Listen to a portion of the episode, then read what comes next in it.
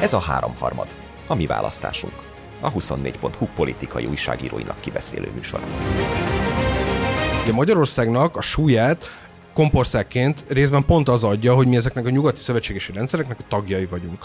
És hogy Kína, Oroszország, meg a többi keleti állam az rajtunk keresztül hozzáférés kaphat ezekhez a rendszerekhez. Az, hogy mi adott esetben meg tudjuk vétózni, vagy nem jóváhagyni, vagy később jóváhagyni a, a NATO csatlakozásokat, vagy az, hogy az EU-n belül bele szólunk a döntéshozatalba.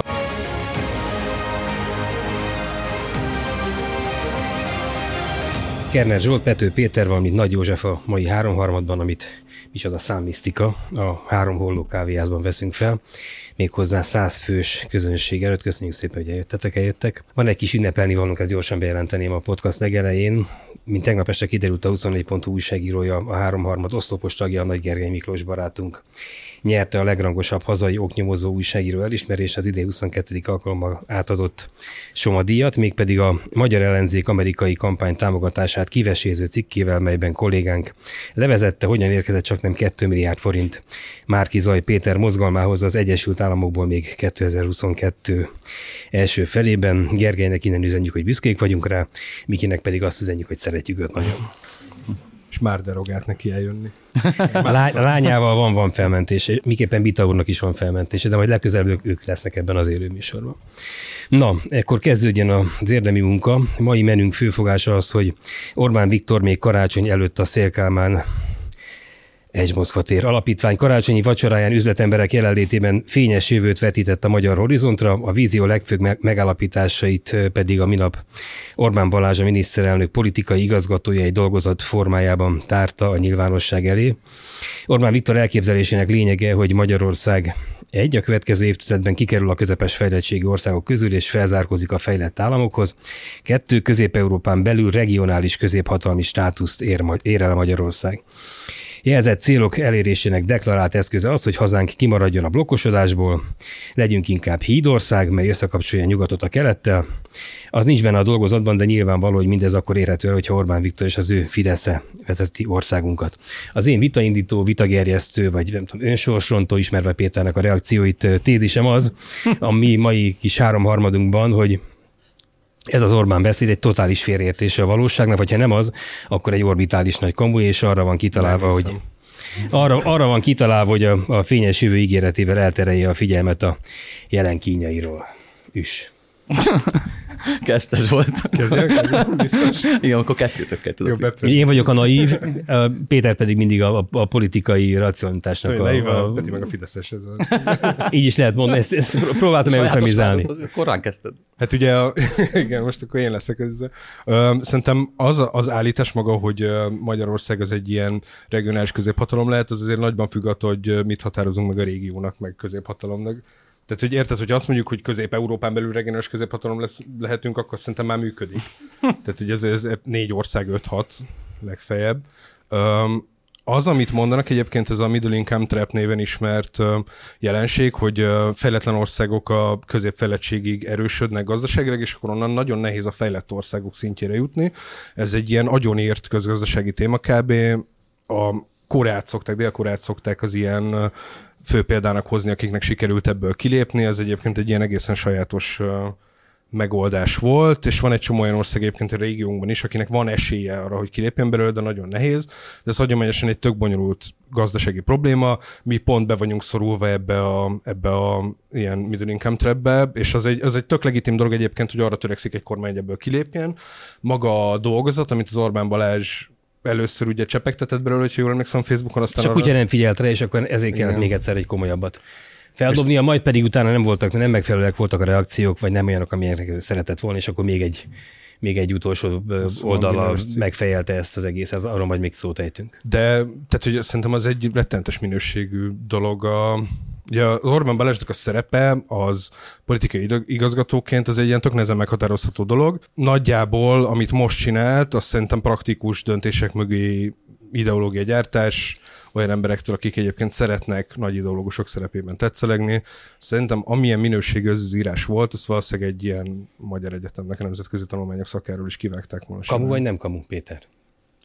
Hát ugye azzal kezdte, hogy ezzel el lett, elterelik a figyelmet, hát nem létezik olyan dolog a Földön, amit be, amiről le lehet terelni a figyelmet. Magyarország geostratégiai, középtávú geostratégiai céljairól szóló dolgozat publikálásával a Mandineren. Tehát ez egyszerűen, ez, Na, de hát azért ez egy olyan típusú, Mandiner... olyan típusú elkötelezettség kell ez iránt a téma iránt, hogy valaki ennek a figyelmét képes legyen elterelni ezzel, hogy ezt azért mondjuk az inflációról, tehát a, hogy a sajtáról, hogy a Magyarország középtávú geostratégiai pozíciói, ebben nem, nem, nem, én, én, én, én, értékelem a point, de azt, hogy a Mandinere jelent meg, ugye ott indult el, aztán nem indultak előképpen, akkor még egyet rárúgtak, tehát, és mi is ezt hangosítjuk meg egyébként, olvastunk Sidai Viktortól kezdve Na, számos komoly közgazdászszól elemzéseket erről, és többen is köztük Zsidai, ezt az év legfontosabb dolgozatának minősítette most már január elején. Igen, én egyébként megfog, meg fogsz lepődni. Ez de... olyan, mint a regionális középhatalom Közép-Európában. Meg fogsz lepődni, de közel a véleményem hozzájuk. Tehát a, nem csak ő egyébként, nagyon érdekes volt a... Egyszer hozzám áll a közel a véleményt, azt szeretném elérni. Meg addig nem megyünk haza ma. Fú, nem mondjuk, nem irigylem a közönséget, de... de... É, éjféltől katalán homár szolgálunk föld fönn valamit, nyers alatt, és már, már mint annak, akinek van érvényes vizerjegye Rómába a mai napra, de a többiek azok maguk megoldják. Nagyon lesznek ma poénok, ezt mindenki. A... Rosszak. Hosszúak. Ja, hosszúak. Nem, mindig nem nagy különbség van a kettő között az összességében. A, szóval a, a, a Sinko Otto videóton vezér is publikált a portfón egy írást, ami ugye azért érdekes, mert azért az nem a hagyományos ö, ö, beszélő szerep azért, ahonnan a videóton vezérek ilyen típusú ügyekben megszoktak nyilvánulni. Egyébként abban a szövegben bizonyos érte még erősebb állítások voltak, ugye ő azt állította, hogy Romániával versenyzünk, és vesztésre állunk. Tehát ugye ez volt a, és mondom, itt a videóton vezérről beszélünk, azért a, a széles birodalom környékén, még ha nyilván ugyanolyan autonóm nagyvállalkozókról is beszélünk, azért ritkán vannak ilyen hangok, és ugye a Zsidai Viktor általad már említett cikkében is azért nagyon abból indul ki, amit mondanak, szerintem egyébként helyesen.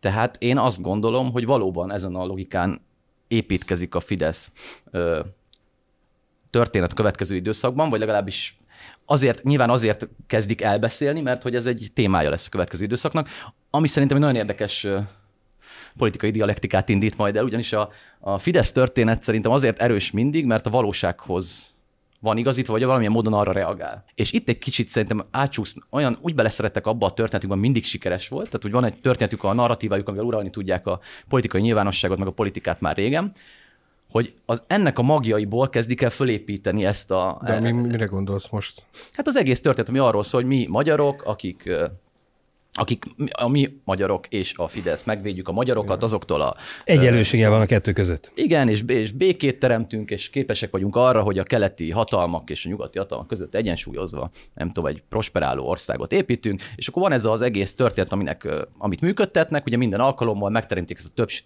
többség kisebbség pozíciókat, valójában mindig azt állítják, hogy a valóságra reagálnak, és mintha itt pont ennek a sikerüknek annyira rabjai lettek volna, hogy ezt az utópia felé tolták volna el. Tehát, hogy igazából ugye ez a szöveg arról beszél, hogy lényegében mi képesek vagyunk nem világosan nem mondja ki, ugye a zsidai Viktor is erre reagál, nem mondja ki, mit akar állítani, de mind a Sinkó, mind a zsidai azért olyasmit olvasott ki belőle, hogy Európától való valamilyen típusú távolodást, vagy legalábbis a nyugati blokktól való megkülönböztetettséget. Ugye ez már csak elrejtve benne, az, az a két állítás az volt egyrészt, hogy közepes fejlettségi országok közül felzárkozunk a fejlett államokhoz, kettő, regionális középhatalmi státuszt érünk. Igen, de nem véletlenül mind a ketten ezt olvasták ki belőle azért a, szerintem. Tehát ugye a, valójában én is valami hasonlót olvasok ki belőle, ami persze nem biztos, hogy érv, de, de a hárman ugyanezt olvastuk ki belőle.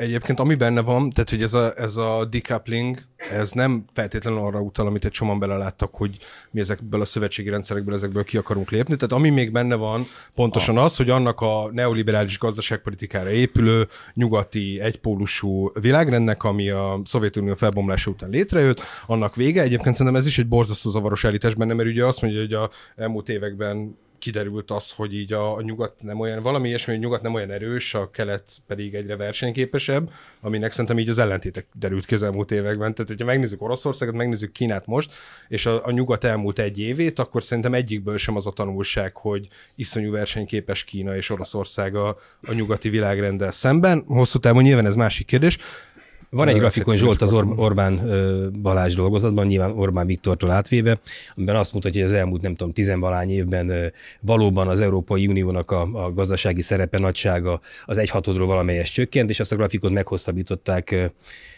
tudom is én milyen adatokkal dolgozva 2030-ig, 2035-ig, és abból Ami azt mindig látszik, hogy, hogy működik, jel- jelentősen nő ugye a kínai gazdaság, jelentősen nő az indiai gazdaság, és De ugye ez számottevően csökken az európai gazdaság. Hogy ugye a kínai gazdaságnál most pont nem azt látjuk, hogy jelentősen nő. Nyilván most a, a, az ilyen nagyon durva Covid korlátozások feloldása az valamere másfele is viheti el őket, de Kína pont azért kezdett egyre jobban az utóbbi időszakban a még nem említettük a kiváló elemzők között Papszilárdot, a, akinek egy, egy Twitter threadje volt erről, ami elég rövid volt, de hogy tök jó dolgokat írt erről balról, és, és abban szerepelt egy Financial Times cikk, ami, ami arról szólt, hogy Kína hogy próbál barátkozni az Európai Unióval, és pont azért, mert magára hagyatva érzi magát bizonyos szempontból, és megpróbálja újra nyitni ezt a blokkot, hogy, hogy kicsit kevésbé váljon el egymást a nyugati világrend és Kína, és ne szoruljon arra a perifériára, ahol Oroszország Ugye az a Kína, ami most a fejéhez kap azután, hogy ez, ugye a nyugati világ az Európai Unióban, mint az Egyesült Államok, Észak-Amerika fejéhez kapott, hogy abból sok jó nem fog kisülni, hogyha kitelepítik a a fogyasztás marad náluk, és a gyártás pedig megy, megy Kínába, és ebben próbálnak most változtatni. Erről szól alapvetően a, innen indul alapvetően a konfliktus. Igen, de még visszatérve aktuális olvasmányaimmal szeretem persze mindig összekeverni a valóságot. Most két könyvet olvastam egymásnak, éppen is nagyon érdekesen beszélnek szerintem erről a kérdésről. Saját Péter így olvas, így két könyvet egyszer. mondom. Igen, pont ennek megfelelő mélységgel fogok beszélni ezekről a kötetekről. Chuck Norris sehol szóval, nincs.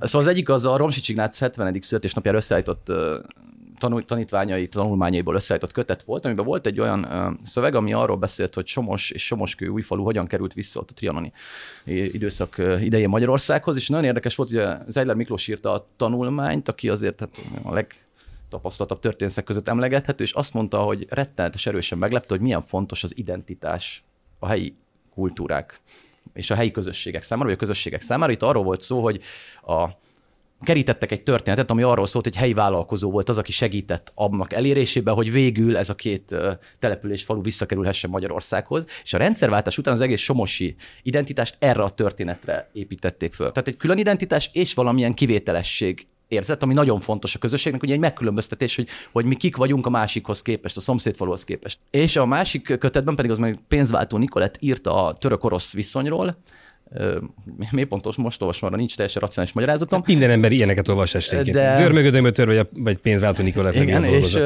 és ott érdekes mondani, Törökországnál ugye pont ugyanezen a, hogy egy nagyobb közösséghez menjünk, ugyanezt a geopolitikai kivételesség tudatot fejti föl, hogy ez milyen szerepet játszik a török politikai gondolkodásban, vagy a külpolitika meghatározásában. És itt a, az egész Orbáni ö, összes beszédben egyébként a tusványosokra visszamegyünk, meg valójában ennek a szövegnek, hiszen a hátterében van ez a kivételesség tudat egy kicsit, ez a geopolitikai kivételesség tudat, ami megépül, hogy mi kelet és nyugat között egy olyan speciális helyzetben vagyunk, ahol nem tudom, mi átvezetünk, meg kompok vagyunk, meg nem tudom. Ez a régióban majdnem a, minden országban. Hát abszolút azért, igen, de pont azért valószínűleg vannak egy csomó okai, szerintem a magyarnak nyilván van nyelvi oka is, tehát egy valójában nyelvileg izolált közösségben nyilván erősebb a történetek szerep, amiben elbeszéljük magunknak, hogy kik vagyunk és mit keresünk itt, a földrajzi elhelyezkedésünk befolyásolja ezt, és valójában jól illeszkedik azokhoz a történetekhez, amit a magyaroknak egyébként a sikeres politikához el szoktak mesélni. Tehát ebben az értelemben szerintem ez, amit Orbán Balázs írt, ez nagyon szépen illeszkedik ahhoz a politikai kereslethez, amit a magyar választók egyébként megfogalmaznak hiszen azt látjuk, hogy négyszer kétharmaddal azt jelezték, hát, hogy van ilyen típusú kereslet a, ezekre a történetekre. Mikor miközben te a valóság, a reálgazdaság számaiból akarod levezetni, szerintem ennek nincs viszonya. Azért az, az, az, se, az se egy ilyen elhanyagoltó dolog. Mert, hát, de tehát, a, te, a velünk való beszélgetésben, de szerintem a történet szempontjából nincs relevancia. De ez a történet, ez nem csak, tehát hogy ez egy pont egy olyan történet, amiben stakeholdernek kell lennie az egyszerű választónak, akinek ezt a történetet kell elmesélni, de valójában a videóton vezérigazgatójának is, hiszen ő lesz az, aki izé, FDI-vel, meg magasabb hozzáadott értékű munkákkal, meg kutatásfejlesztéssel kirángatja Magyarországot ebből a Hát nem véletlen, mit látod, elsősorban a gazdaság gazdasági vezetők reagáltak, vagy a, leg, vagy a fontos gazdasági gondolkodók reagáltak első körben, mint te, Zsidai Viktor. szóval, hogy, a, hogy valójában nem véletlen szerintem, hogy sokkal erősebb, bizonyos szempontból szokatlanabb, meg, meg mélyebb gazdasági reakciók voltak, mint politikaiak, mert a politikai értelemben megszokták, ugye az, azok a reakciók voltak, hogy el akarsz szakítani nyugattól, stb. Egyébként az is érdekes. Volt, voltak ilyenek is azért. Ugye a Fidesz nagyon tartózkodik mindig ezektől a tehát mindig a realizmus határozza, meg mindig az volt a mondás, hogy azért vannak a keleti viszonyok, mert egy realista politikát kell folytatnunk, és tudomásul kell vennünk, hogy nekünk szükségünk van mind a két, hát nem tudom, nagy eszmerend vagy tábor támogatására. De nagyon érdekes, ugye valójában a realista iskola külpolitikai értelemben az azt mondja, hogy válasz egyet, ha nem érzed magad biztonságban. Tehát a, bizton, ha a, a realista iskola biztonságpolitikai értelme azt jelenti, hogy ha fenyegetve érzem magam, de ugye választ között, is vagy, valójában. Akkor kiválasztod az egyiket, hiszen akkor az megvéd. A de másik is valójában. És de pont, mit választ, hiszen pont arról szól. Ez nem, ez pont, pont. Tehát, hogy vannak ugye azok az értelmezések, amik ezt politikailag túlreagáltak egy picit, azok azt mondják, hogy Orbán Viktor távolítani akarja Magyarországot azoktól a nyugati szövetségisi rendszerektől, amelyeknek most tagja jövünk, ilyen a NATO és az EU, és ez egy teljesen fals értelmezés ennek. Szerintem hiszen Orbán Viktor is, csak úgy pár mondatban ezzel, hogy mi, hogy, hogy mi az érték ennek az egésznek, vagy hogy, hogy gondolkozik erről Orbán. Ugye Magyarországnak a súlyát kompországként részben pont az adja, hogy mi ezeknek a nyugati szövetségesi rendszereknek a tagjai vagyunk. És hogy Kína, Oroszország, meg a többi keleti állam az rajtunk keresztül hozzáférés kaphat ezekhez a rendszerekhez. Az, hogy mi adott esetben meg tudjuk vétózni, vagy nem jóváhagyni, vagy később jóváhagyni a, a NATO csatlakozásokat, vagy az, hogy az EU-n belül bele szólunk a döntéshozatalba. Az már részletkérdés, hogy egyébként a magyar gazdaság kezdve a közös agrárprogram, tehát hogy az agrárpénzek azok iszonyú mennyiségű pénzt jelentenek az Európai Unió költségvetéséből, a magyar agráripar az gyakorlatilag ebből él. Abban a pillanatban, ahogy mi ezt a szövetségi rendszert elhagynánk, abban ez is, a teljes fideszes klientúra, a az EU-s támogatásokra épülő teljes gazdaság, az szétesne. De valamit jelent? Akkor mit jelent? Hát, szerintem azt jelent, nem, nem, nem, mondom, nem mondom, hogy, nem mondom, hogy szerintem mit jelent. Nem, szerintem ez nem kamu, hogy még, még ha egy kicsit beszéltek, akkor ezzel el, el, szóval Annyi időnk van, még Jóskával egyet kell értenem, úgyhogy valójában nem terelés.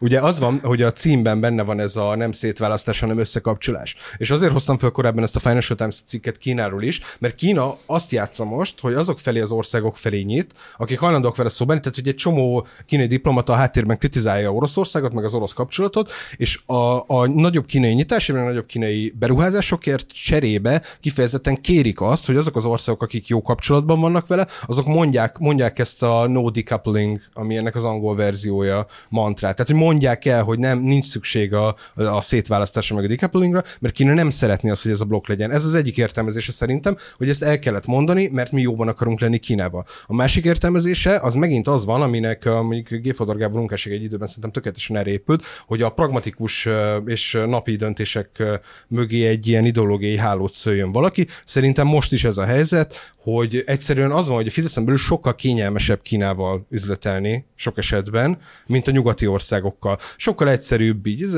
bizniszeket csinálni, eltenni pénzekből, megegyezni bárkivel, sokkal egyszerűbb keletre nyitni, viszont ugye a világrend afelé mozog, hogy ezek a kapcsolatok, amik korábban gazdasági alapokon helyezkedtek, azok ilyen a, a Krastev használt erre a securitized kifejezést, tehát ezek nemzetbiztonsági alapokra. Amikor a századik angol szót kimondod, akkor kocintunk a összességében. Ez a, én, én, meg a, én meg a Nagy Gergely. Kétszer, kétszer, kétszer kocintunk mindenféleképpen. Szoktuk ezt csinálni, jó, akkor abba hagyom. De hogy hogy, hogy ez a lényeg, hogy mi ezt továbbra is szeretnénk, és azt szeretnénk, hogyha ennek nem lenne egy ilyen nemzetbiztonságilag kockázatos része, és nem az lenne, hogy az Amerikai Egyesült Államok úgy néz ránk, hogy az nagyon para, amit mi Kínával csinálunk, hogy üzletelünk. De és hát... erre kell egy ideológiai képzet, meg egy ilyen háttér arra, hogy ez miért oké. Okay. Hát nem gondolom, hogy a ilyen típusú nagyhatalmi érdekütközésekben, konfliktusokban a Mondineren megjelent dolgozatokból fölépített. reagált rá. Hát Nyilván, de, de, ez, ez de érted, hogy én nem gondolom, hogy az, Mi ezekkel a, a nem gondolom, hogy ezekkel a szövegekkel győzhetők meg a, a konfrontálódó felek arról, hogy, hogy helyes, amit egy-egy ország ebbe a geostratégiai játékba csinál. Szóval én értem, ezt én sem gondolom, hogy ez meggyőz bárkit egyébként, de azt gondolom, hogy ez erre egy az, az viszont érdekes, az elején azt mondtad, hogy ugye a, a, az EU-s tagság kockáztathatatlan, ha van ilyen szó, akkor örülök, ha nem, akkor megteremtettük. Ami biztosan így van egyébként, hiszen ez következik mindenből. Egyébként a az zsidai sinkó is, nagyon rosszat tenne. Hát például. Zsidai, a, a, a sinkó is ugye valójában ettől a félelemtől akart elszakadni, és valójában mind a ketten azt is állították, hogy az EU-n kívül egyszerűen nincs versenyképes, nincs lehetőség arra, hogy ez az ország valamilyen módon versenyképes legyen egyszer, és ne Romániával, vagy versenyez, vagy legalább ne hagyja le Románia, vagy, vagy visszaelőzzön. Ellenben, amit az elején mondta, az egy érdekes dolog, ugye, a, a, amikor azt mondtad, hogy Premier? hogy, a, hogy, a, hogy az Európai Unió tagja vagyunk, és ezen kíván senki nem kíván változtatni. Ez nagyon érdekes, hogy a török-orosz könyvre visszatérjek. Ott ugye azt mondja, hogy Törökország azért csatlakozik a NATO-hoz, ennek egyébként ennek a realista logikának a logika alapján, mert Oroszországtól jön a fenyegetettsége. És mivel Oroszországtól jön a fenyegetettsége, ezért azt választja, hogy a másik blokkhoz csatlakozik, hogy megteremtse a védelmet. És hosszú távon egyébként ez járul hozzá a török-orosz kapcsolatok erősödéséhez, hiszen biztonságban van Törökország, tehát támadhatatlan az oroszok által. De nagyon erős is. Tehát ezt azért tegyük hozzá, hogy Törökország a NATO második legerősebb hadereje közel. Legnagyobb. Nem, hát tehát nem, nem a legnagyobb. Most pont, ne, most fejből lehet, nem, nem, szere, igen, nem szeretek, nem szeretek fejből, mert nem, nem, de nem, tehát hogy... Az, az, az amerikaiaknak nem engedném neki. Igen, de mondjuk ö, ö, ott többet is költenek, sok országban, még egyébként, több országban is ö, védelmi kiadásokra, na de mindegy, szóval hogy a, a, ott egyszerűen támadhatatlanná teszi Törökországot, és ugye a magyar logikában is ugyanez azért látjuk, hogy mivel az EU és a NATO tagjai vagyunk, ez jelenti azt a pozíciót, ahonnan el tudják indítani a keleti nyitást, különösebb kitettség nélkül, hiszen ugye ez a rendszeren belül mozognak, éppen ezért ugye nincs az a kitettségük, mintha egyedül lebegnénk valahol, mert akkor bármelyik meg tudná enni nyilván reggelire, amikor ö, ö, méretüknél fogva, szóval ez nem... Ö, De nem az Orbánnak a nato kapcsolatos gondolkodásában, tehát hogy azt, hogy csomóan mondják ilyen háttérizekről, hogy az Orbán az, az EU-t gyengének tartja, millió dolog miatt, de a nato szereti, mert az egy erős dolog. Ott vannak tankok, meg katonák, meg ez, az egy ilyen ért, könnyen értelmezhető. Bödös szelleme, ez ott el fölött. Bödös paródiákból élek, ez a, ez a uh, és, és hogy, de hogy te parodizálod őt? Én a Bödösöt parodizálom. Én azt parodizálom, hogy a Bödös Orbán Viktor parodizálja. Na, nem akarnálak, de benneteket visszarántani a, a, a földszagú valóság, a valósághoz, de még mindig az a kérdésem, hogy a kamu alatt azt értem, hogy az a két állítás, amit Orbán Viktor megfogalmazott, vagy Orbán Balázs a dolgozatban megfogalmazott, egy, a következő évtizedben, tehát mondjuk 2033, most nem 2030-ig, hanem 33-ig utolérjük a, a fejlett orsz, felzárkozunk a fejlett államokhoz, olyan élet lesz itt, mint Ausztriában, ez kamu vagy nem kamu. Igen. Kettő, Közép-Európán belül regionális köz, középhatalmi státusz elérhetünk tíz éven belül, kamu vagy nem kamu. Közép-Európában? Közép-Európán belül regionális középhatalmi státusz megvan, szerintem most Nincs sokkal több ország. Tehát, Egyébként között... Zsolt ne, ne, ne, ne, ezt, ezt, ezt ne üssük egy poénnal. Ugye Magyarország lassan eléri a, a, a megemelt, tám most már idén 1000 milliárd forint fog katonai kiadásokra, 1003 milliárd forint fog menni katonai kiadásokra, szemben a 11-2 évvel ezelőtti, tehát 300 milliárd forinthoz, tehát óriási ugrott, de még így sem érjük el azt, amit a NATO elvár a tagországaitól, ugye a 2%-os GDP arányos katonai kiadás, de mondjuk Lengyelország már háromnál tart. Uh-huh. És mindenhol körülöttünk szintén óriási katonai beruházások vannak, csak Orbán Viktor ezt úgy el a Magyarországon, hogy Magyarország elkezdte fejleszteni a haderejét, és ettől mi majd középhatalmi státuszban leszünk. Egyébként a fegyveres ez, tekintetében. Ez, ez, igaz, de, tehát hogy a, de, az, hogy objektíve, az, hogy mindenki fejleszti, az igaz, de az, hogy például ugye tehát részben ugye azért kezdte, tehát, hogy a lengyelek azok azért is vannak sokkal előrébb, mint mi, mert a lengyelek sokkal szorosabb kapcsolatot ápolnak az amerikai hadsereggel. Magyarországon is vannak amerikai katonák folyamatosan egyébként, és telepítették is új amerikai katonákat az elmúlt pár évben ide, de azért én voltam ilyen kis faluban Lengyelországban, ahol izé M1-es Abrams tankokat lőttek be éppen, amik Irakból érkeztek, és még Milyen nem ügyben? voltak átfestve. Érkeztél meg a tankokhoz egy lengyel kisfalu? Az egy, egyes, Egyesült Államok külügyminiszter, ez a ilyen ja, ja, enhanced, nem tudom, milyen... Nem ja, egy program. Oké, okay, ezt abba hagyom. Szóval akkor volt ez az erő, erő, megerősített elrettentés hadművelet, amikor a Szovjetunió szétesése óta... és remekül működött, hiszen látjuk, mi van a keleti határainknál. Na de hogy a túróban leszünk mi egyébként közép, közép de hát gazdasági értelemben nyilvánvalóan ez egy nem létező, igen, kamuha ez a kérdés. Tehát gazdasági értelemben, tehát gazdasági értelemben nyilván, de hát mióta, de, lé, tehát, de miért? Hát mi, miről beszélgetünk? Tehát most megnézzük akár a béreket, akár, a, akár az infláció mértékét, akár bármilyen adatot, akkor azt látjuk, hogy Magyarország nem felfelzárkozik. Legutóbb 2030 éppen Ausztriát értük utól, emlékeim szerint. Hát azért... Azért a... ezek a jóslatai az Orbánnak azok általában nem szoktak működni, és hogyha valakinek van arra, most ez a közép-európai regionális, ez, ez, ezen rögtünk egy csomó, de valójában akkor gondoljunk arra, amire valószínűleg ők gondoltak, hogy akkor Európában körép, középhatalmi státusz, ami szerintem ennél már egy érdekesebb kérdés, hogy mik azok az országok, amik Európában mondjuk nagyhatalmak, és melyek azok, amelyik középhatalmak. És ezek közé, a középhatalmak közé lassan Lengyelországot sorolom egyébként, ami súlyában és gazdasági. Négyszer akkora, mint a miénk. Igen, és egyébként hasonló méretű és gazdasági adottságú ország, mint mondjuk Malajzia, ami az utóbbi időben egy masszívan felfelé jövő, és egyike, ez a két ország, most a pont a Noah Smith szeretném ajánlani, akkor a egyik kedvenc liberális közgazdász bloggerem, aki aki erről írt egy tökéletet, most egy ilyen sorozata van arról, hogy hogyan lehet ebből a middle income trapből kijönni. Ennyi szerintem elég lesz a liberális közgazdászokról most egyelőre. nem, jó, bocs, nem tudom, ez a podcast nem erről szól, de néha érdekes a tényekről is beszélni. Milyen de... könyveket olvasok, arról szól a podcast. Én meg majd tényleg jövök a dörmögödömöt töröl a végén. Persze, de te írod, te nem olvasod. Számos szállat hagytuk, hagytunk a levegőben. Egyhez azért visszatérnék, hogy ezt, ezt próbáljuk már elvarni hogy mire egyébként már mint a férfiasság mutogatásán túl, meg a, a, a NATO leginkább amerikai elváráson túl belepakolni pár év alatt évi 700 milliárd pluszt a magyar haderő, haderőbe, miközben mi ugye a NATO-nak a tagjai vagyunk, és hát segítsen már nekem valaki abban, hogy, hogy ki ellen akarjuk ezt, vagy ki ellen akarjuk ezt megvédeni magunkat, a, nem és, és, és kinek szólnának Sőt, ezek, ezek a fejlesztések. Hát most először, a NATO közel, igen, a nato most először közeledünk ahhoz, amit a NATO elvárás, amit megtagadunk nagyon hosszú ideje a magyar költségvetésben. Zárójel, háború van a szomszéd országban. Ez a realitás. Háború van, és csak nem adunk fegyvert. Hát igen, de hogy az, az egy nem helyes helyzet, ha Magyarország lándzsákkal kíván majd ebben a, ebben a egész játékban részt venni, szóval szerintem ez egy teljesen legitim dolog, hogyha NATO tagjai vagyunk, akkor valamilyen módon a kötelezettség teljesítés aljáig eljutunk. Igen. Tehát, hogy én ebben nem látok semmilyen... És a határon, és mutogatunk az amerikaiaknak, hogy hova lőjenek. Igen, tehát, hogy ez,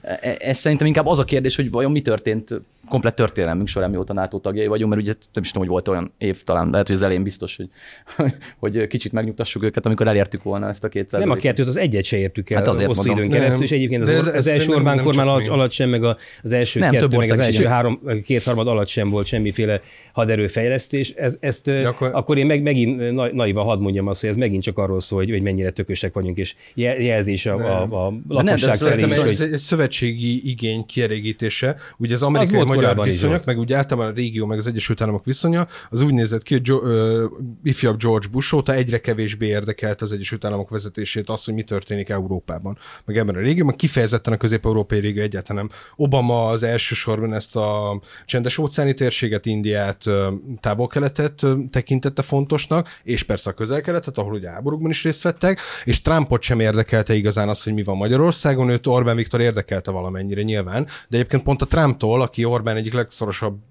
szövetségese volt ilyenekben. Pont tőle származik az az igény, hogy, hogy költsünk egyre többet fegyverkezésre, és ez szerintem nem egy fals igény egyébként. Az egész EU egyébként, németektől kezdve a franciák. Igen, mert az az európai érzés, és erről egyébként viszont sokat beszél a Macron, van ez a, fú, nem, nem fogom angolul mondani, főleg azért nem teszem az egyik szó belőle, mindegy, hogy ilyen a szuverenitás, tehát az EU-s szuverenitás és a hatékonyabb katonai felépése való törekvés, ez egy ilyen francia által vezetett ilyen mozgalom, és ez azért van, mert látják azt, hogy az Egyesült Államok egyre kevésbé kíván részt venni ebben az egészben. Most az Ukrajnának nyújtott fegyveres segítség, az egyébként az Egyesült Államoknak egy nagyon kényelmes dolog, mert hogy ennél olcsóbban oroszokat ölni nem lehet.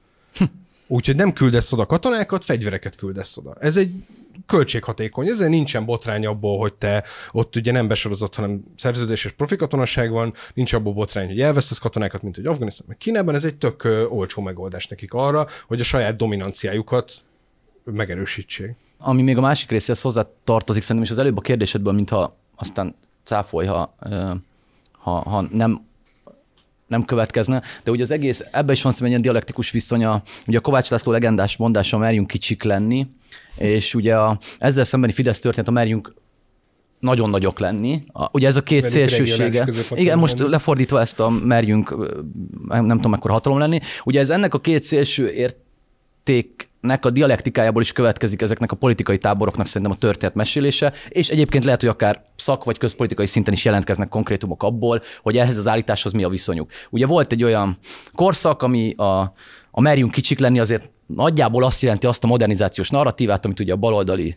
vesző, liberális oldal képviselt Magyarországon, ami, igyekeztem, ami azt jelenti, ami azt jelenti, hogy ugye a nyugati minták, a nyugati blokkhoz nagyon erősen kötődve, a nyugati mintákat át, átvéve részben ennek a szövetségi rendszernek a finanszírozásából fölzárkozunk hozzájuk, és azt a norma és elvi és értékkeretet is átvesszük szinte szolgai módon, amelyet ők képviselnek, annélkül, hogy bármilyen magyar sajátosságot, magyar kultúrát, magyar identitással ezeket puhítanánk, változtatnánk, újra gondolnánk, nem tudom, szétszakítanánk. És ezzel szemben a túloldalon ugye a, a, az ezzel ellentétes történet, amely meg ugye ezt túlbeszéli, és azt mondja, hogy minél nagyobbak merjünk nagyot álmodni, merjünk nagyok lenni, ugye ez a, amikor meg azt mondja, hogy a valós méretünk, tehát a ország lakosságának a száma, az ország területe, és az ehhez a világban egyébként elérhető politikai befolyáson túl kell Magyarországnak a világpolitikában részt vennie, és és minél inkább így lesz képes az a magyar emberek érdekeit képviselni. Zárójel,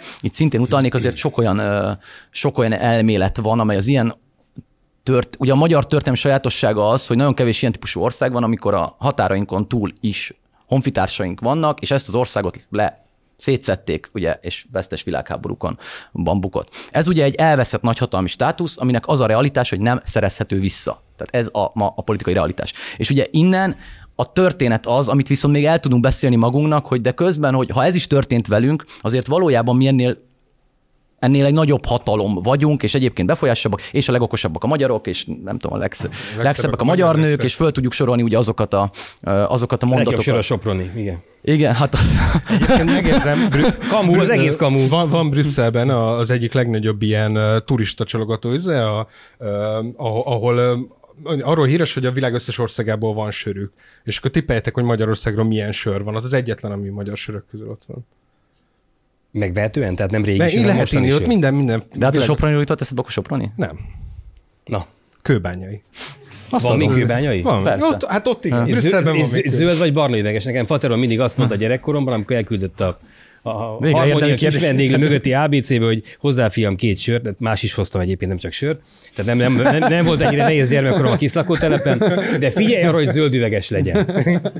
Ez odáig nem jutottam el, hogy ez a Brüsszel közepén kőbányait rendeljék. De ezt akartam mondani, hogy ugye a brüsszeli kocsmákról mesél történeteket, mi maradjunk. a Krastevi akárhonnaniak és valahonnaniak vitához vezet vissza. Ugye a Krastenek van az a kifejezése a, az ilyen kelet-európai országokban megjelenő ilyen típusú identitásvitákhoz. Ugye vannak az akárhonnaniak, akik azok az identitások, amelyek hordozhatók. Tehát, hogy a, ugyanaz a, a pénzügyi elit legtöbb képviselője ugyanazzal a tudással, ugyanúgy angolul tud dolgozni Budapesttől, Párizson át, nem tudom máshol, és ezzel szemben van a valahonnani identitás, ami kötődik helyhez, tehát a Newcastle-i melós, a, a salgó bányász, most már mindegy, hogy ennek van-e még konkrét lenyomata, az óbudai újságíró. az óbudai újságíró, hogy ezek a történetek ugye helyhez köthetők, tehát nem hordozhatók, és ezek a hordozható identitásoknak az elitje áll szemben a hordozhatatlan identitású néppel, most leegyszerűsítem nyilván ezt a logikát, és ennek a kettőnek a konfliktusa az, amit látunk ezekben az urbánus népi modern urbánus népi, népi urbánus vitákban, de ez nem tudom, olyan jutott eszembe egészen. hogy mire mondtad. Igen, de... Ráadásul én is, nekem az van a dolgom, de ez a, ez a, ez a zöld kőbánya, ez teljesen... teljesen jutott eszembe. Emlé, emlékszik valaki, de mindegy. Pacal. Amúgy is még, ugye van még egy témánk, és még előtt ennek a témának a végére azért... De azt hiszem nem baj, hogyha arra kevesebbet hagyjuk. Én, én én beillesztenék, beilleszteném az Orbán Balázsnak a, az Orbáni beszédet elemző dolgozata utáni egy oldalát, mert az, az, az tartalmazott olyan, olyan állításokat, amik nem voltak benne magában a dolgozatban, de gyanítom, hogy magában az Orbán beszédben benne voltak, és Orbán tár rászólt utólag a az emberére, hogy azért tessék már ezt a részét is kidomborítani. Ez egy példásan kommunikált beszéd volt, ez öt különböző darabban tudták kirakni. Igen, igen, igen. Illetve az is lehet, hogy megvárták, hogy milyen reakciók lesznek, aztán utána még egy hullámba, ja, hogy lehessen még Az összödét mennyivel jobban kezelték, egybe kiment és kész. nem kellett, nem kellett szabdalni. Szarabb volt a minősége szerintem. Na, szóval amit mond Orbán Balázs ebben a dolgozat utáni poszt dolgozatban, azt mondja... Poszt dolgozat.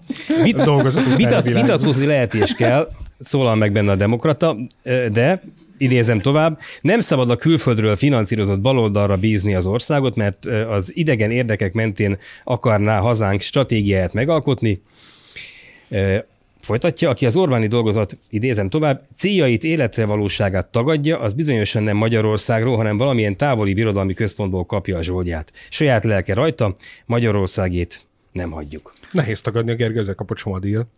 De, de hogy szerintem ez is következik, a, valójában az elsőben is ez volt. Tehát, hogy ő azt mondja, hogy van egy magyar, belülről vezérelt Magyarország, amiben a magyar érdekek érvényesítése háttérbe szorul, amennyiben a nyugati blokkhoz szorosan tapad, mert akkor a nyugati blokk érdekeit fogja érvényesíteni. És ezzel szembe határozza meg azt a különleges magyar helyzetet, amiben a magyarok képesek etömből annyira eltávolodni, hogy képesek a saját egyéni érdekeiket érvényesíteni, mert amennyiben külföldről határozzák meg a magyarországi politika pilléreit, akkor nyilvánvalóan nem a magyar érdek lesz benne, hiszen ha egy külföldről vagy Tök jó, Péter. váron, Ez, ez, a, ez a tudományos megoldás, meg ez az Or- Orbáni olvasat ennek az egésznek. A valóság pedig az, hogy csak emlékszünk a kokárda óta, hogy aki fideszes, az magyar, aki nem fideszes, az meg nem magyar, és le van szarva. hát azért- ez, ez, tehát, a, az egészen már ki ezt arra, hogy- fordítása ennek a szövegnek. Lehet, hogy az, az is lehet magyar, aki Amitől szerint, aki, ember aki szerint. Orbán Viktor téved. Tehát, hogy így nem, izé, mert ugye ez, ez az üzenet Ez magában azt is hordozza, hogy aki szerint Orbán Viktornak nincs igaza ebben a kérdésben, hogy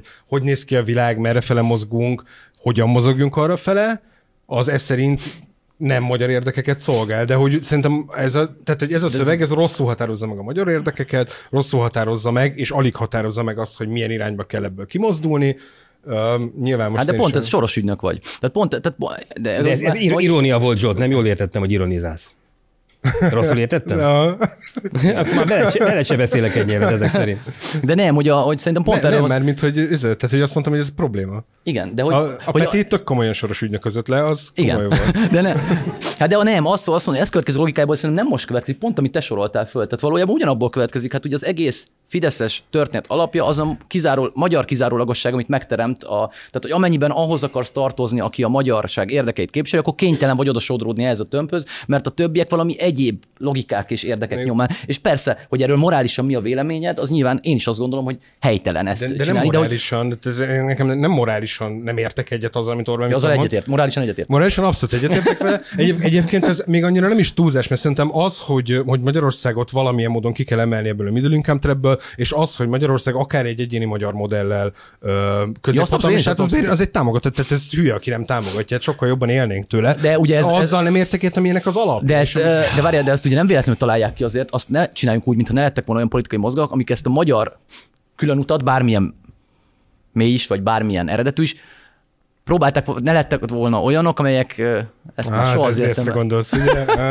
Nem is tudom, de milyen, próbáltam azért az körülni. De mindegy, szóval, hogy, a, hogy, hogy egyszerűen, a, ha nem volt olyan, tehát a magyar baloldal és a liberális oldal azért sok olyan identitás elbeszélés volt, amely kihagyta ezt a magyar sajátosságot ebbe az értelembe, tehát nem állította azt, hogy Magyarországnak vannak olyan saját tudásai, értékei, elvei, egyébként a nyugattól bizonyos ért szempontból különböző érdekei, amelyek alapján nem tud, nem akar mindent érvényesíteni abból a modellből, amit lát. Tehát, hogy ennek a hiánya teremtette meg a Fidesznek azt a lehetőséget, hogy a túloldalról végig beszélhesse ezt az oldalt ilyen formában. Egyébként, és beszéljünk végre sportról. Egyébként a sportban ugyanez a helyzet valójában, ez a kedvenc szakpolitikám ilyen szempontból, hogy ugye a baloldali vesző liberális oldal ezt örökre otthagyta mint ami nem támogatandó, mint valami ilyen, nem tudom, kulturálatlan. Hát a prolik, igen, prolik, prolik, prolik szórakozás, szórakozása. igen, igen. A baloldal még egyszer, tehát ezt hagyjuk is. Ez, ez most már nem ez van, szerintem. Hát most már, mi, miután a, de most már, most már minek? Tehát, hogy érted? Szóval tizen, hát mert tizen, tehát ha van olyan hely, ahol a Fidesz jogosan birtokolja ennek a politikának a sikerét, vagy az ehhez kapcsolódó politikai pozíciókat, az ez. Szav, szabad nem feled egyébként, ez barom érdekes, több SZDSZ-essel is interjúzva, meg, meg balosokkal is interjúzva, mondjuk nekem egy Pető Iván interjút eszembe három-négy évvel ezelőttről. Ott behoztam ezt a témát, ugye mi mindannyian foci bolondok vagyunk, mint Péter meg én, Zsolt. az- Mindennyian alatt kettőtöket, igen. Ebbe, ebbe az országban Mindenki- kétharmad az mindannyian. Ezt jobb, ha megtanulod.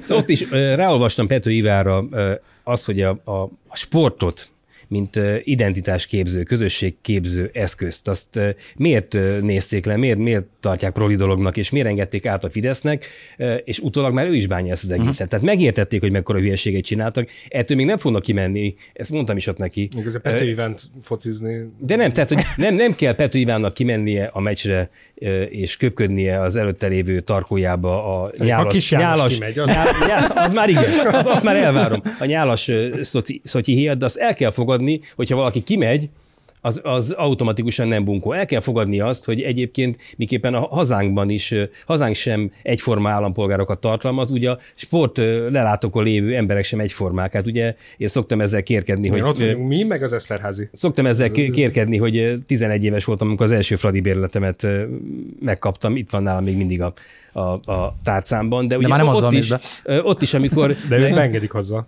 Nem, a legelsőt ellopták, valóban Péter tudja az egész, Ja, egész, sztoriát, és a, a második van most nem, meg 82-es bárkinek nagyon szívesen megmutatom. Be van körbetekerve celluxa. Szóval, hogy nekem jó pár év kimaradt a meccslátogatásból, most már nem tudom, 15 óta megint bérletes vagyok, és azért mentem ki, mert az én füles barátom azt mondta, hogy a csapatot nem hagyjuk a nyilasoknak, ami persze nyilván egy, egy, egy viszonylag általánosító megoldás, de csak oda akarok kiukadni, hogy ott is miképpen a hazában, aképpen a Fradiban is vannak liberálisok, meg vannak nem tudom, nyilasok, meg vannak kettő közt mindenféle emberek. Nem lehet ezeket hagyni, az, az mindannyiunk terület, és a politika sem teheti meg azt, hogy ezt ellen, a sportot magát elengedi, mert akkor abban a pillanatban az van, amit itt látunk. És ugye azért van külön jelentés a sportnak, nem csak azért, mert futballbolondok vagyunk nyilván. A sportnak ugye van egy különleges addicionális érték a politikához szerintem, ha ennyire illeszkedik, ugyanis az piros-fehér-zöld végig. Tehát valójában olyan kollektív identitásokat nem tudunk megteremteni, képtelenség sehol a világon nem tudnak, mint a sportpályán. Tehát bármi történik, a, villamos megállókat egyszerűen nem fognak elfoglalni fantasztikus operaáriák miatt emberek piros-fehér-zöld mezekben. Ez, ez, a, oda, hogy én ez a, ez a ne, az ellenzékről is. Ez a neorealista iskola, kérlek, hogy, a, hogy az opera és a fantasztikus színházi előadásoknak egyszerűen nincs az az érzelmi, kollektív identitásforma ereje, mint a sportnak. A sportnak van, és ezt a Fidesz ezzel a szakpolitikai megoldás Na, köszönhetően szerintem teljes mértékben elfoglalta, és ez tökéletesen illeszkedik egyébként minden egyéb történetük, ami ugyanerről szól, ugye erről a Nő, de egyébként ez, tehát, hogy ez azért nézem, mert a zenének meg van. És ott meg mégse látunk ellen mozgalmat. Tehát, hogy de milyen zenének? A populáris zenének. De a popul... Ami, amit ti populáris zenének neveztek. De most a popkultúrának melyik szegmense az, ahol ilyen típusú... Hát ezt mondom, hogy, hogy ugye a popkultúra pont, és mondjuk a, a a népszerű zene, az pont egy olyan lehetőség lenne, ahol ellensúlyozni lehetne azt, amit nem. a sportban csinál. Nem. Hát de azért, mert te... Izé... De nem, mert mi, mi, mi történt? Tehát, hogy... Nem, nem, Wagner, Wagner hívek csaptak össze az ottogonnál, Schubert dalokat énekel fiatalok. De hogy kell elképzelni? Tehát, hogy mi, mi történik? Nem tudom, hogy kezdem, az én feladatom. Nem, nem, hát akkor mi mondod? Azt mondom, hogy lehet, hogy az még egy olyan dolog, ami ilyen érzelmek. Ír egy pofon. Egyébként azért mondom, hogy beszéljünk ma másról. Jó, az, az, az, ellenzék, az, ellenzék, az ellenzék a másik témánk, de amikor Zsombor említette, hogy itt 45 perc lesz ez a, ez a, ez a podcast, akkor, akkor mosolyogtam, és mondtam, hogy ha-ha-ha ezeket ugyanaz volt. De hogy még, még, még egy, egy, dologra hadd reflektálják, mert akkor fölment a vérnyomáson, meg a, még a koleszterin szinten is szerintem, amikor a, a morálisan, helyt, végre. morál, morálisan helytelen minősítés kapta az, hogy gyakorlatilag mindenki ki van zárva a magyarságból a Fidesz által aki nem azt mondja, nem azt a narratívát követi, amit, amit Orbán Viktor mond, és eszembe jutott egy, egy régi Eszterázi Péter történet, hogy, hogy Birmaummal ült le és aztán vele, és meghallgatta az ő történetét arról, hogy hogyan írtották ki a, a vészkorszakban a családját és mindenkit, és, és elégették, elgázosították, és akkor az Eszterázi ült, és akkor egy hosszú csönd után azt mondta, hogy helytelenítem. Ami ugye az Eszterházitól jó, csak ugye mi ennél, ennél szikárabb pályán mozgunk, ugye itt a politika pályáján, és nekem tényleg kinyílik a zsebemben a bicska, amikor a kokárda elvétele óta folyamatosan ki vagyok tolva a nemzetből, és ti is ki vagytok tőle, önök is ki vannak tolva attól a nemzetből, hogy egyáltalán azt mondják, azt mondják, hogy, hogy De engem nem tudok nem, ugye, tehát, hogy Értem. azt értem, hogy úgy háborúztunk, hogy tényleg kitoltak volna. De ki, hát, ez olyan mélyen van beágyazva, hát, van, hogy ez lehet kirobbanni. Péter, 13. éve ez a brigád. hogy mert azt mondja, az országot. Hát igen, és most azt mondja, hogy nekem Orbán igen. Balázs, akkor, akkor mi lesz? Tehát, ez hogy akkor attitűd kérdése, tehát érted azt, hogy mondhatnak rád bármit. De, tehát, hogy azt, az, de ne, ne, ne, az, ez, ez egy alapvető, alapvető szabály. Szerintem, hogyha játszunk egy, egy, egy sportágat, hogyha focizunk együtt, akkor néhány dolgot be kell tartani. Tehát például mondjuk a labdát nem vettem a hónommal, és nem, nem rohadtok be az ellenfél kapujába, mert ha valaki ilyen alapszabályokat áthág, akkor abban a pillanatban nincsen játék. És így nincsen, ha én nem tartozom szerintük a magyarsághoz azért, mert nem azt mondom, amit ők mondanak, akkor nincsen játék. Akkor csak páros lábbal, hadstoplival, uh, sípsodra való Igen, már ez, most már a lábam Egy csöpet rájátszok, persze. Egyébként azt hogy én futballbíró voltam, úgyhogy a tűrőképessége magasabban van, mint az átlagembereknek, mikor hozzám beszélnek. Szóval... Csak ezt nagyon jól átszázza. Szóval, szóval nem nagyon. De mindegy, én, én erre most nem reagálok. De nem, mert olyan hosszú... Legalább egy sárgát emelj fel, hogy valami ugyanazt a, ugyanazt a vitát nyitjuk ki, szerintem, hogy, a, hogy nem az a lényeg, hogy felháború. Akkor ellenzék, de nem menjünk az, az ellenzékre. De maradjunk most már, most már azt mondtad. Ki erőszakoltad belőlem, hogy elkezdjem. De hogy komolyan, tehát hogy, hogy ezek technológi, politikai technológiák, amikről a, szerintem a, tehát, De ez több, mint technológia, Péter. Ugye az, az, az alapvető szabályok felrugása az nem technológia.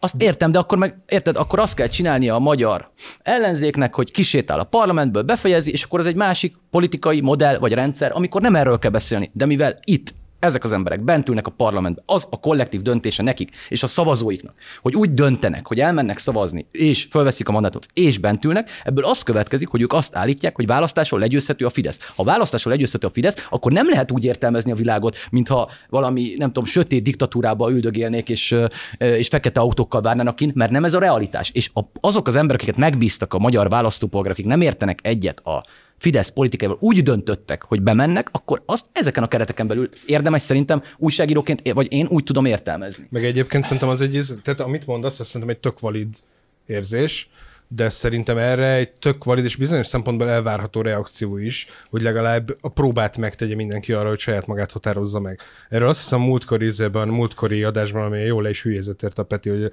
arról üzeltem, hogy milyen, milyen nehezítéseket hoz a... Na jó, ne csináljunk már így, mint a...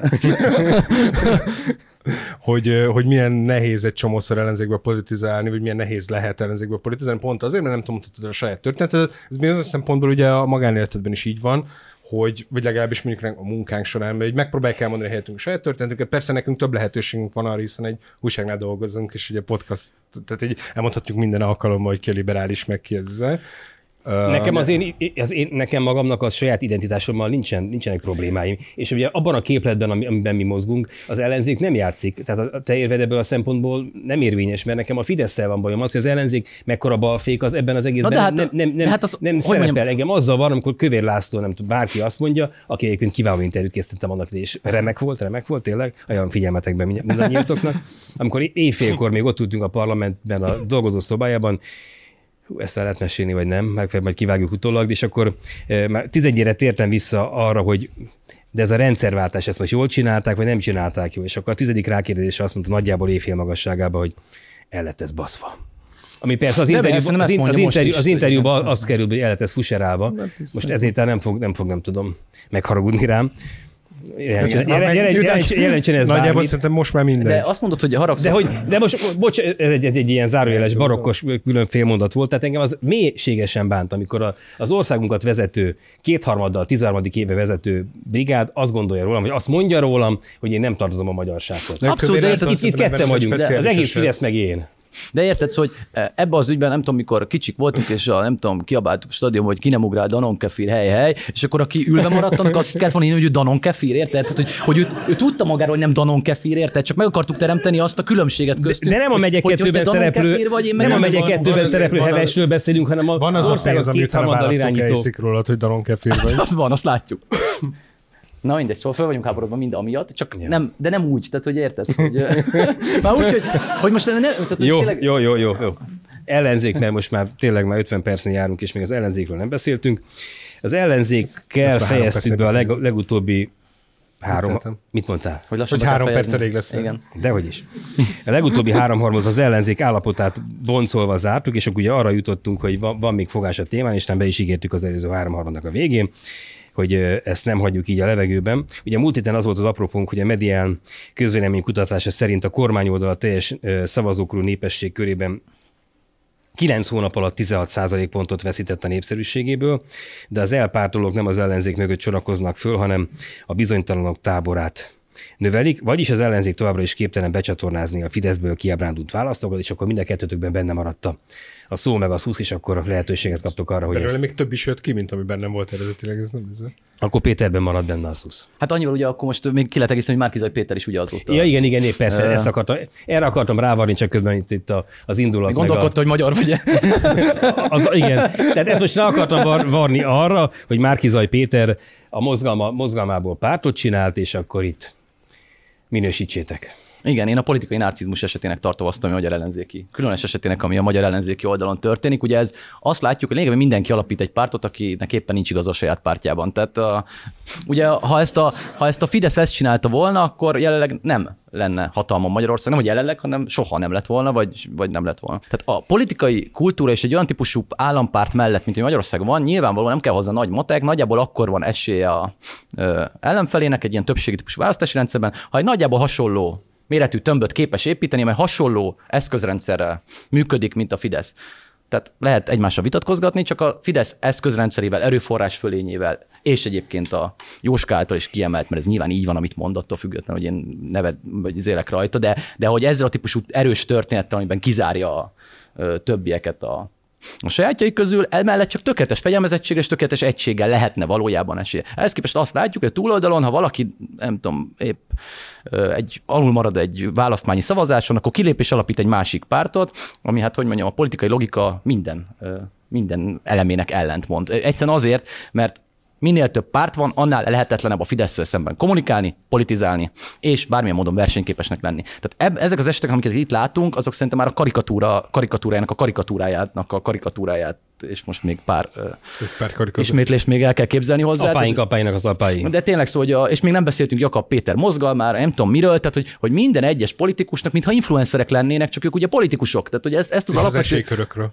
Mi, micsoda? Az esélykörökről. Hát azok még nem is, igen. Maguktól ennyire hülyék, vagy, vagy segít valaki nekik? Nem, szerintem ez nyilván egy, nyilván egy elemi ez, meggyőződés. ez mondja. komoly kérdés egyébként. Hát nyilván elemi meggyőződés, tehát én nem vitatom el a jó meggyőződés. Tehát nyilván én nem gondolom, hogy az a szándékuk, hogy minél rosszabb legyen az ellenzék esély a következő választáson. Csak egyszerűen szerintem olyan mértékben helytelen stratégiát választanak. Tehát ha a Fidesznek megnézzük a két oldalát, ugye egyrészt Orbán Viktor ezt lerendezte először Orbán, a Fodor Gáborral szembeni vitájába. A Fodorék el, 93. igen, 93-ban. A Fodorék elmentek. Utána azért, ha megnézzük, hogy az Orbán, ahogy végigvezette ezt a pártot, hogy az egyik széle hol van a másik szélétől, hát az beláthatatlan távolság azért. Tehát, hogy a ilyen típusú konfliktusok miatt távoztak volna fideszes politikusok tömegével, vagy szakadt, szakítottak volna a pártot, akkor már 76 Fidesznek kellene lenni, vagy 83-nak, vagy nem tudom mennyinek. Tehát, hogy, hogy az, hogy most a nem értek egyet a stratégiában, és nem azt csinálom, hogy akkor végigcsinálom, fegyelmezettem majd, akkor ha, ne, ha igazam lesz, akkor megnyerem a következő tisztújítást, és akkor esély, majd én jövök, hanem azt, hogy kilépek és csak egy másik pártot, szerintem ez olyan világosan vezet a semmibe, hogy De ez a Márkizaj Péter esetében azért neki már igaza is a pártokon kívül volt, tehát hogy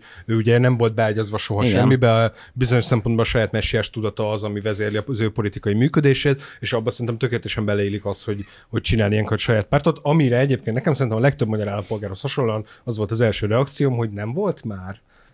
Igen. Így, mert azért az, ez, mindenki Magyarország mozgalom az így úgy ér szerintem az emberek fejében, hogy már az a, az, az ő pártja. És valószínűleg, a, valószínűleg én egyeztetnék a hatházival, miatt bejelentem, hogy csatlakozik a pártomhoz, mert szerintem az kellemetlen, amikor utána barátsággal és nagyra tört, tartással, de Péter, én nem ezt mondtam.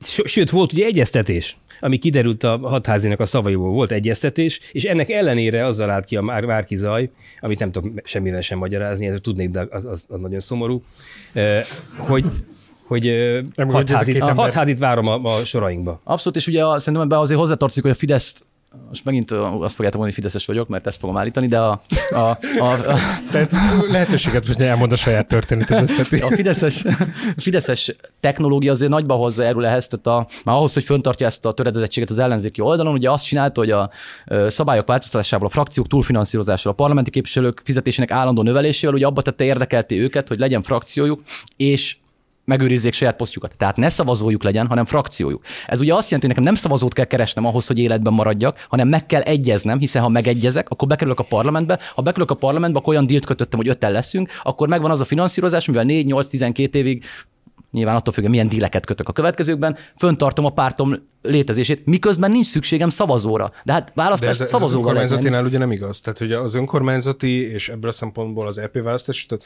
a soron következő két választás, mondjuk nem ez a logika érvényes. A soron következő két választás nagyon bonyolult lesz, azt már végképp ne kezdjük el. Ugye azért, mert egyszer rendeznek egy olyan választást, amelyen külön kell indulni a pártoknak, Európa parlamenti Nem választás. egyébként, Nyilván hát ez a logikája, és mellé tették ugye a önkormányzati választást, akkor csak is abban az esetben van nagyon sok településen esély az ellenzéknek, ha képes ugye közös jelölteket állítani. Tehát úgy kéne egymással szemben meghatározniuk magukat, hogy a másik választáson egymás Nő, de ennek a logika ezért ugye azért hozták előre az önkormányzati választásokat, mert az EP választás, ami gyakorlatilag Magyarország legnagyobb, ugye ez csak, csak listás választás, tehát ez lett volna a legnagyobb és legprecízebb közvéleménykutatás arra, hogy hogy teljesítenek ezek az ellenzéki pártok, akik utána fél évvel erre hivatkozva elrendezhették volna maguk között azt, hogy akkor hol ki volt Persze. erős, hol ki induljon, és ezt a Fidesz megoldotta úgy, hogy akkor aznap lesz, és akkor, ez, akkor És így nincs megint ilyen jönnek a dílek egyébként. És így sincs hely egyébként morális kérdéseket felvetni, meg a demokráciának a felrúdosását felvetni, hogy összetolnak De szerintem abszolút? Dehogy nem, csak hát 2010 óta annyiszor felvetett, én nem azért szoktam mondani, hogy nincs igazad abba, hogy ne lenne, csak hogy, hogy már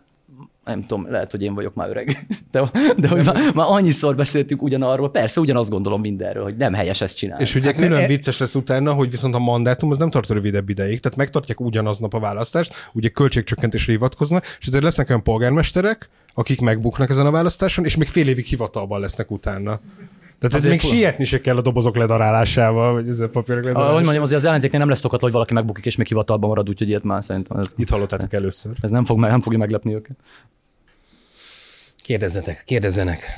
A kérdés az lenne, hogy amikor a Fidesznél vannak kevésbé sikeres területek, például mondjuk az EGRI alapszervezet, vagy mondjuk az 5. kerület belváros alapszervezet, és annak a menedzselését a felosztatástól kezdően egészen az új felállításáig le tudják vezényelni, akkor mondjuk az ellenzéki térfélen a sok szereplős játékból milyen metódus szerint lehetne szűkíteni, és ennek a kivitelezése mennyire reális, hogyha mondjuk valaki egy alpolgástori névjegykártyát lapít a zsebébe, mondjuk egy LMP, egy párbeszéd, vagy egyéb politikai formációnak a támogatásának köszönhetően, és ezt mondjuk 2024 tavaszára, májusára le kellene redukálni maximum kettőre, hogy ebből ö, több szavazót tudjanak maguk mögé állítani.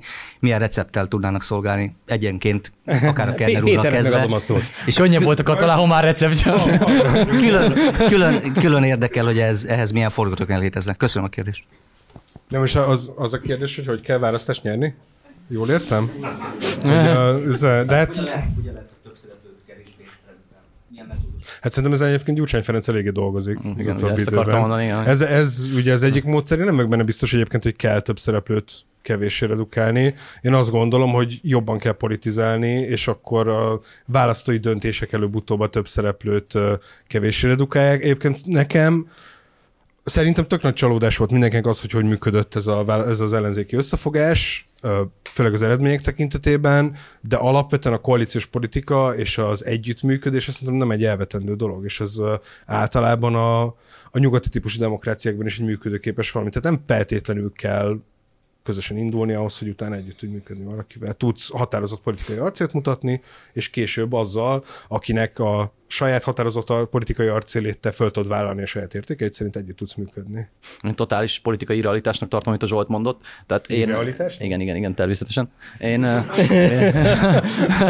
én, én, én azt gondolom, hogy egy ilyen rendszerben, ilyen erőforrás különbségek mellett, ilyen ilyen dinamikusan változtatott politikai modellben képtelenség úgy versenyképesnek lenni, hogyha ennyi szereplő van, és képtelenség úgy megerősödnie valamelyik szereplőnek, hogy közben alacsony szinten tartja a többit, hiszen ez szükséges. most Magyarországról beszéltünk? Mi miről? Ja, csak viccelek. Ja. Szólj. nyilván, nyilván egyébként rohadt nehéz erre. Igen, de szerintem. egyébként de a Fidesz, a NER történet egyébként nagyon érdekes, hogyha most egy 66 perces monológba belekezdtetek, akkor Ugye azért voltak pillanatok, amikor ezek a szereplők maguk ö, teremtették meg maguknak a nehezebb helyzeteket. Ugye a klasszikus eset szerintem a 13 vége, amikor ö, 14-ben volt a bajnai projekt, senki nem mondja, hogy nem. 14-ben a bajnai Hát mikor, mikor szállt vissza a bajnai? 14.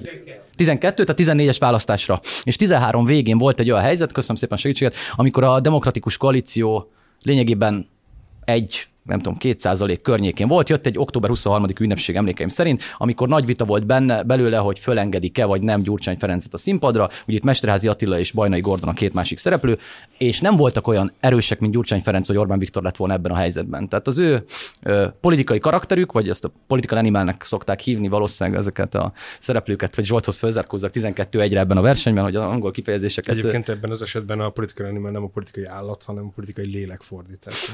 fordítása. Köszönöm, 13-1. és Tartjuk a távolságot. A... Mint Magyarország a felzárkózás. Igen, úgy, úgy jövök én is. Hogy, hogy ugye ebben a helyzetben fordítva én kizárt dolognak tartom, hogy valaki megadta volna az esélyt egy újabb szereplő belépésnek. Ugye azzal, hogy akkor volt egy fordulat, végül a DK bement a parlamentbe, és onnantól pedig elégséges ereje volt ahhoz, hogy megerősödjön, tehát plusz, plusz egy szereplő masszívan megjelent a színpadon. És ezt végignéznénk ciklusról ciklusra, valószínűleg mindannyian alkalommal látjuk, ahogy ezek a döntések megszülettek. Az LMP szétszakadás egyébként egy másik ilyen típusú ügy, ugye ott nem értettek együtt egy stratégiai dilemmában, A együttműködni, B nem együttműködni.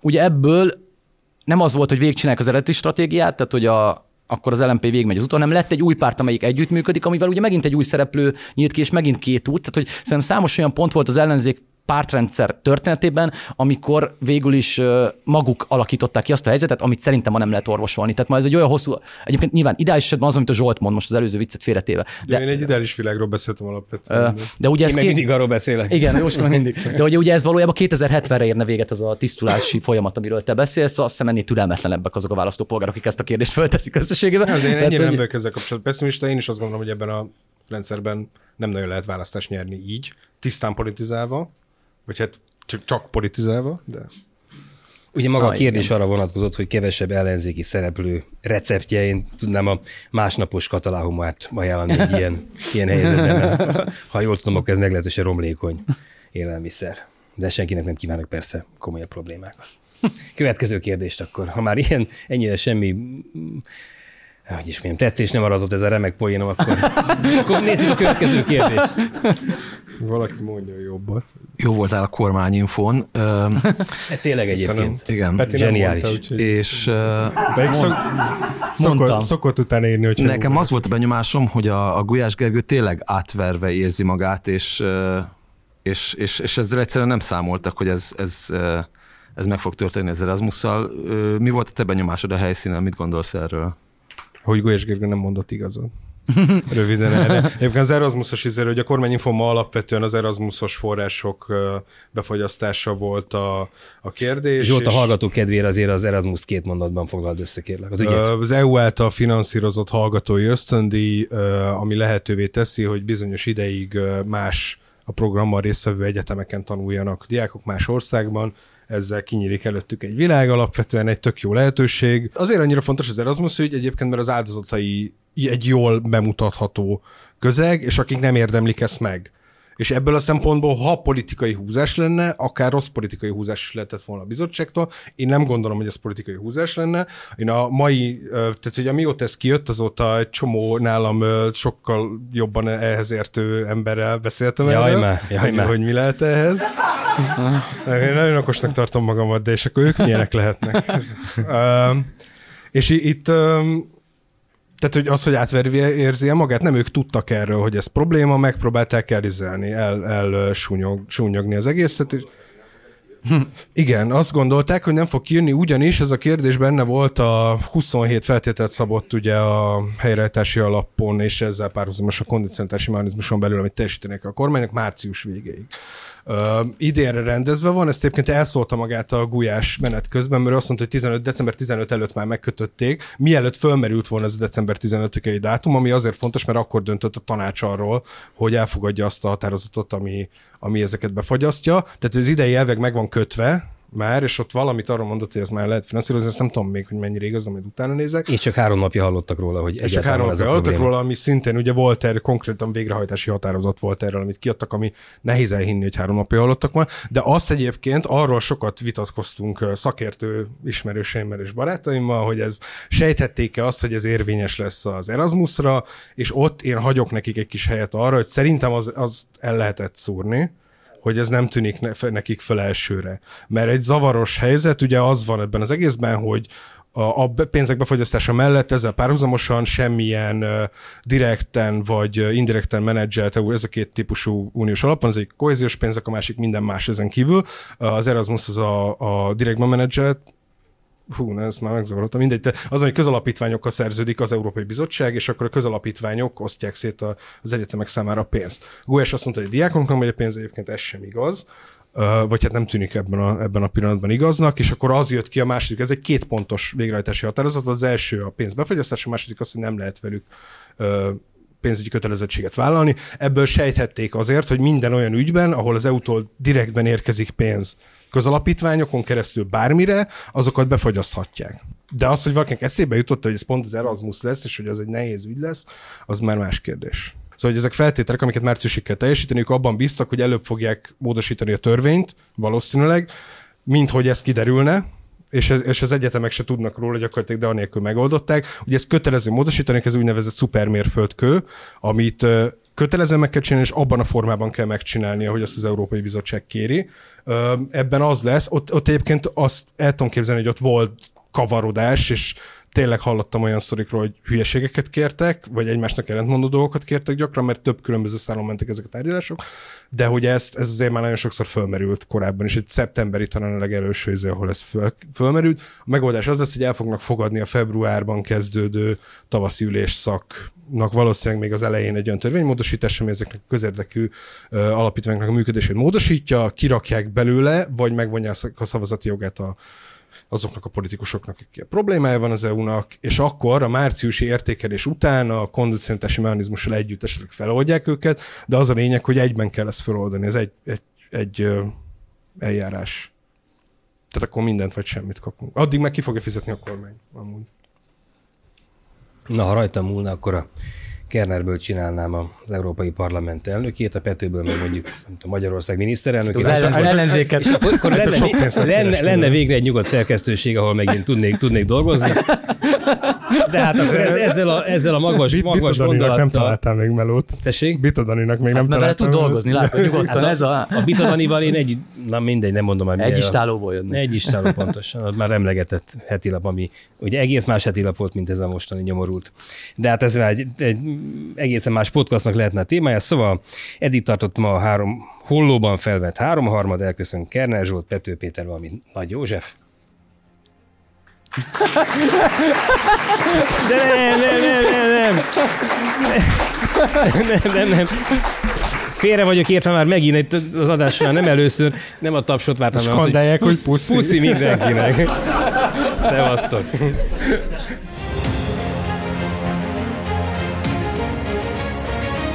Ez a háromharmad, a mi választásunk. A 24.hu politikai újságíróinak kibeszélő műsora.